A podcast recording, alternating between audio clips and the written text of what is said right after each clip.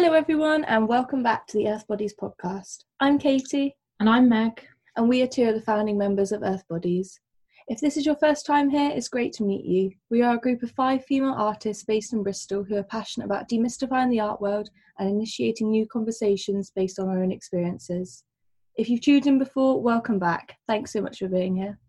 Today is the second part of our series discussing sustainability in the art world and in a wider society. If you check out episode four, you can find part one, where we talked about how the art world isn't environmentally sustainable, discussing topics such as greenwashing and harmful art materials. This episode will focus on systemic problems in the art world, considering social, economic, and cultural factors. Our guest this week is another founding member of Earth Bodies. Hi, I'm Tasha, and you can find me on Instagram. My name is at underscore S W E E E T dot art. Before we start, I think it's worth mentioning that we are a collective of young, white, female artists from the UK, and we are not comparing our struggles to those who are systemically at a disadvantage. That being said, we didn't feel comfortable producing a series where these topics weren't touched upon. So let's get into the episode. So, like, what are the problems within? No, I'm going to start again.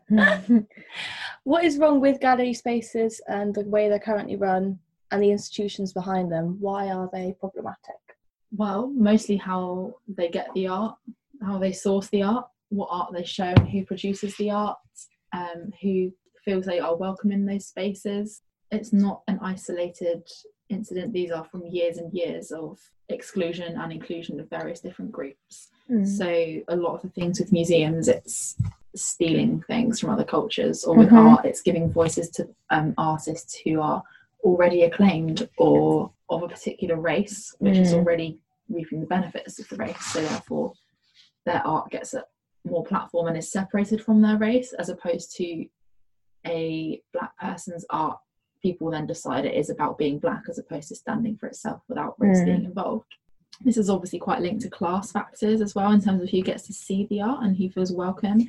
Yeah, I think um, especially art institutions that are in the white cube. I also think it's important to define white cube. It's a it's just a metaphorical kind of sense for where contemporary art is in general and where you can view it, be that a gallery space or whatever means. Um, but yeah, so things like big kind of gallery spaces and institutions, they are very systematically quite exclusive. Obviously, first of all, because of costs, they are very expensive, and also um, exposure to these places. It only really kind of happens to be very middle class white kind of audiences that end up going to exhibitions and things like that. Mostly, I think, probably because they feel people from different ethnic backgrounds and different social classes probably don't feel that welcome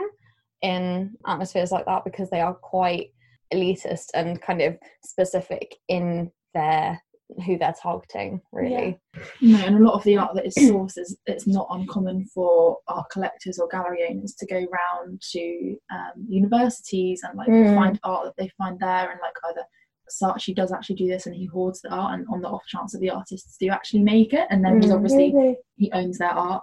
If they do make it, then that is worth hundreds to millions worth of pounds. If they don't, then Mm. he's just bought loads of art that's never going to be seen. Um, and then that begs the question: Who actually goes to these universities and who's Yeah. actually able to access the art education? Which in previous episodes we have spoken about, like who gets access to the education, and it's not the only way to go about it. Mm. But then this does feed into again the class system of who gets to go to university anyway, let alone to study art. And then this is like a knock-on effect, a domino effect of who gets their art shown in galleries and earns the money from it without Mm. being used as a token representative for that Yeah. minority group as well. yeah When people want to cover important topics in exhibitions, why are they choosing to show it in a gallery space? It can be very hypocritical. Mm. like if you want to talk about ecology or like colonialization and yet some of these big artists are yeah talking about these topics or like sustainability and like the cri- like crisis of it and yeah it's just still showing it in the same place with the same people seeing it Mm. it's like what are you actually trying to achieve or you're you just trying to tick the box that Yeah. like, yeah you've I been think- good yeah i think the question of it becoming more of a facade like a kind of outside image rather than it actually tackling the like social injustices and environmental um, issues and things, it becomes more of a business ploy and something that big corporations and institutions feel like they have to approach especially because of you know the way that society is kind of developed and it being social equity and like um, equality has become a very prominent thing in society that a lot of people are waking up to. And i think a lot of corporations are very aware that if they don't become very kind of if they don't address that in themselves, they will be called up on it. But it's more doing it in a way that benefits their business rather mm. than it becoming something that actually something that can uh, structure social change. So, like, yeah, and I think it's worth mentioning as well that the word institution is something that perhaps is quite not a contemporary word in art context, but a in the present day like capitalist context yeah the fact that an art is attached to a business and art mm-hmm. is attached to an institution as opposed to just being an organization that shows yeah. art it's yeah. the fact that it is run on the business model with profit yeah. as its motivator and at the end of the day do they want people to see the art or do they just want the footfall that will get the money and yeah if they get money they can purchase more art like i don't know the statistic but how much art is like again kept behind closed doors like by collectors and oh yeah is it this mm. the etiquette of having your art shown in a gallery that you don't care necessarily who sees it, but for your CV it would look good. So you don't mm. want people to see about your ecology research and mm. collaborations with maybe researchers and development. You just want for your own peace of mind. You don't care whether or not the message will be affecting people who aren't trained in art. You want specifically critics to come and look at it. You want yeah. people who know the language, that know the discourse surrounding art, and you don't care much about reaching out to people who have never experienced art, let alone art that is meant to be potentially activist or yeah, something. Exactly. Yeah. And to have those like an activism and institution, it's almost you do have to choose one when it comes to gallery spaces. Like, can you be activist art and making change whilst also being displayed in the Tate? Can you actually? Mm-hmm. Is it not like you said, Tash, mm. hypocritical to have people like showing yeah. things if it's in a white cube space, or would you have to be in there uninvited to make a point about yeah. these things. Yeah. yeah. Well, I think the um, hypocrisy surrounding big kind of institutions in the arts industry is something that's very prominent. Like the whole kind of controversy surrounding the Tate and their sponsorship by BP for what, like 20 plus years that only got cut off around 2017 it's actually quite incredible the fact that the Tate, being one of the leading kind of arts institutions in the UK and renowned worldwide, and it mm. should be at the time it was meant to be spearheading the kind of movement for arts institutions to enter a more sustainable like practice, but at the same time getting funding of well the the numbers weren't actually like disclosed and i think that was also um cause of quite a bit of protest because of the like lack of transparency around that but they count on people wanting to go in for free as well and that's yeah. the thing like if it's people for like obviously the buzzword accessibility like to actually feel like you can go to see art potentially you don't want to spend money on an exhibition if you don't know whether you're going to like it or if it's for you and in terms of the access that people of lower classes or less lower mm. income have to art. It's a famous it's a famous art museum. You're obviously going to know about it and you know that it's free. So you may not potentially be researching where its funding comes yeah. into it. And yeah. you also may think well where else can I see these master masterpieces? Like yeah. Yeah. Like you think well I haven't got much money. I'm in London for the day. I know of the Tate.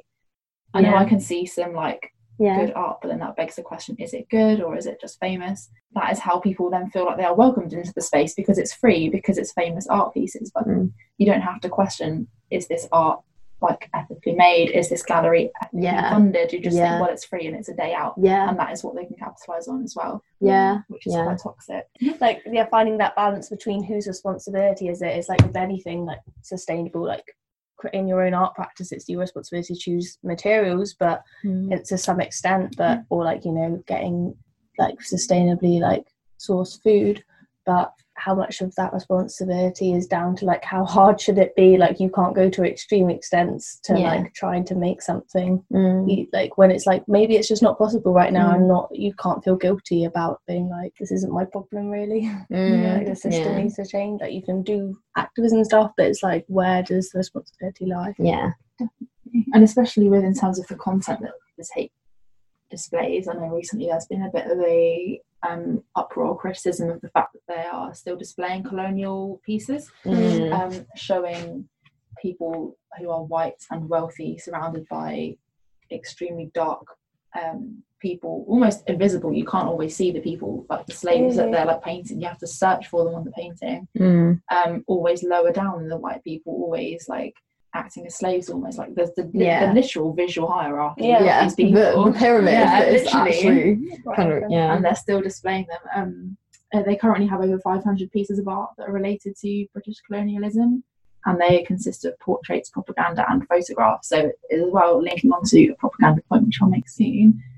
If you don't know what you're looking for, if it is just displayed in a gallery and you don't know much about it, or you haven't been given the tools to critically engage with Yeah. art, like for example, Mm. we may have been given, Definitely, yeah. you may not see the difference between propaganda and art, and you may Mm. see it all as well. The Tate's presenting it, so it's worth looking at. It's good. There's no separating the Tate as like the art world as much as it can be seen to be separate from the rest and some kind of elite, like specialist, like Mm. we are part of our own.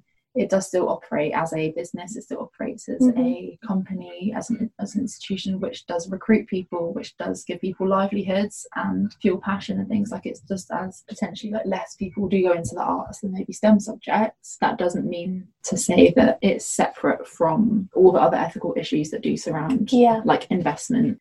And I think that also then begs the question when you decide you want to go into something creative, you want to study fine art, it's like there's kind of two routes, like there's barely a route as it is to go, oh, you want to make money for art from art, but then going, yeah, I want to try and get into this like contemporary art gallery spaces. Or it's like, oh no, I'm against this. I want to go more into like community arts or like Mm. activist art, but Mm. like that can have like no money in it at Yeah, all. Is I it think like it's- finding a balance yeah. of both? Or No, I just think it's a really kind of unstable area to go into. And because of that, it is only really approached by people that have the kind of financial and familiar security behind them to be able to do that without it being a risk for their whole livelihood, really. Mhm. And I think that in itself is very exclusive and something that needs to change because the whole premise of arts and culture is for it to be something that is open to anybody, no matter their background and social class and whatever. It's like it should be a platform for everybody to use. No, but even like we said before, we're very lucky to study art at uni as it's not classed as like um maybe in the mainstream or like not that's not our opinion, but it's not a difficult degree to do. It's not a worthwhile like what jobs are you going to get? You can't walk into this managerial role, for example. Like Mm. we're very lucky that we haven't had to consider so strongly like Yeah. the definite job we're going to walk into Yeah. afterwards. It has been a choice, and we know Yeah. that we'll be able to find something or Yeah. opportunities will be granted to Yeah. us. Like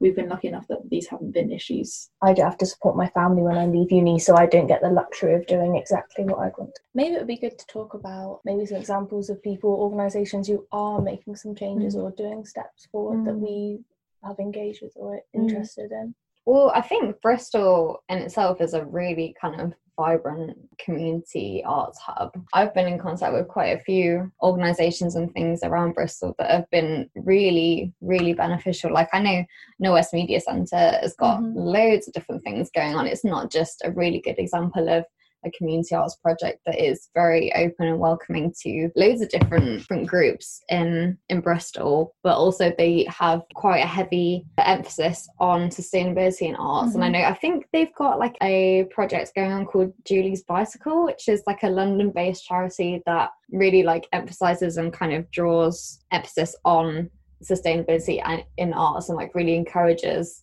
different community groups to get involved in arts in a sustainable way. I'm not 100% sure what they do. I'd like to learn more about that. But Yeah, I heard Um, about them recently. yeah, they've got loads of interesting things going on. Rising Arts, Mhm. which is connected to our university, is really, really good for like encouraging a platform in arts and culture for like BAME artists. And they do it in a really really inclusive like welcoming way and i think they've got loads of different things going on And they had all the haven't they? billboards come up recently, Yeah. like, all around the city. Yeah, they've Mm. got um, a studio, but like we have studios at Spike Island, which is an art institution in Bristol, and they have a studio in the space upstairs. There's lots of different arts organisations Mm. that rent spaces up there Mm. or provided spaces. yeah Mm. i think they have like different opportunities for like artist residencies Mhm. and different projects going on for up and coming artists that don't come from institutions like university which i think is really important especially Yeah. for including artists from different ethnic and social backgrounds because not coming from a position where you have got a degree in arts it can be quite hard to get into your kind of foot on the ladder really Yeah, and get like get yeah exactly and i think it's really important to have organizations and things that really kind of encourage you and kind of help i think they have quite a few mentoring schemes and things like that which is really Mhm. important to kind of get yourself out there really and like not be intimidated by the whole kind of like massive corporation style yeah Just like actually having confidence in yourself as an artist and being like, you Mm. know, like, you know, we are here to listen to your voice and give Yeah. that platform. all of these big corporations they know what they're doing and they they know how to manipulate information and kind of give out an image that is what they want it to be while still maintaining a certain kind of image for themselves so that it's not a complete scandal. Yeah, definitely. And I know that in one of the essays I've written, I found a quote about um, advertising, and it says the advertiser is hoping that we will confuse his message with an opinion we might Mm. otherwise respect, yeah. And it's the message has to be in favor of what somebody already believes, but heighten it or Mm. completely like prove your already existing opinion right, and Mm. like give you maybe new aspects of it. So even if the BBC is not producing this documentary as necessarily an advert, it may be saying, well, what do you already know about art? How can we push this even further on you so it's Mm. maybe one opinion rather than balanced? Or yeah is it propaganda because it's declining people information on things? Because if you are saying that the value of art is purely monetary, what about people who don't have any money or like aren't making any money? Are you saying to all these people that their art is not Valid. valuable, Yeah. it's not worth anything? So, what are the problems in art education in the UK that make it unsustainable and can make it a bit exclusive? I think the idea that art has to be shown in a gallery setting, which Mm. is spoken about recently. Art education, I can only speak for what I've experienced, which is you know the last two or three years. Um, it perhaps was more adventurous or rejecting of sort of the system, Mm. whereas now, for example, if maybe you didn't want to show your work in the gallery at the, or at the exhibition at the end of the year, that's challenging the idea of what art is and where Yeah. it can be shown. Would it be fair to say to the uni, I don't want to put my work in the final show. I'm yeah doing it you can here. see it in this community project that i'm doing Yeah. Is that re- that's very rejecting what they want you to do? that's the thing i mean But yeah it's You get marked for it. Yeah, well, Yeah, exactly. you've got to tick boxes. Yeah, yeah. As someone that does do a lot of community projects, I have encountered quite a bit of not rejection, but not exactly stimulation from tutors and so on when I've been like, so I've been doing a lot of projects outside of uni that are kind of surrounding this community aspect, and they're like, but why aren't you showing it in an exhibition space? And I'm like, but that's exactly the point that I'm making. It do, it's Yeah. not relevant in this space, and it shouldn't have to be. And I think the it's space relevant anymore. exactly, and it's a very one-track narrative, like the whole kind of history of art that we're taught. I think as well, just the way our education is structured, like we were saying before, we don't have art history lessons in our university degree. And I know some degrees do do that, but I think in the UK, not that much. And it wouldn't be much harm to just have an hour a week to understand like the context. Yeah, But even when I did do art history, like at A level, it's just uh, the white, often male Western narrative of art. Like yeah. that's all you get to see. Yeah. And it's to, for that to be like these are the movements that have happened over the course of time as if it's the Bible of art. it's yeah. just like it's so misleading to kind of make you and it's not even an assumption as an art student it's like just talking to a lot of my friends that don't do art that is their only experience with art as well it's like they only think of art as it being you know like Van Gogh and Picasso, Picasso. Um, and all of these like Western kind of elitist artists. They don't know anything at all about loads of different kind of ethnic art movements that are going on outside of Europe. all that all ethnic art movements or just non-white art movements that Yeah. have influenced white art movements. And Yeah, like all these exactly. famous artists that are using these techniques or these stuff Yeah. or materials that are Yeah. actually either harming other cultures or stolen directly from. completely Yeah. appropriating them Use without for any value without any- exactly. And it's Yeah. also, I think, worth mentioning, like in terms of like gender inequality, the Guerrilla Girls did a Yes, piece. I was going to speak how about mu- How much art by the top female artists? Mm. If you bought one painting from like I think it was Tracey Emin, Louise Mm. Bourgeois, um, Barbara Hepworth, all like the top like names of female artists, for the price of one of the best-selling male artists, you could buy one of all these top females, disgusting. Yeah. and it just kind of heightens the yeah, reality of yeah, like.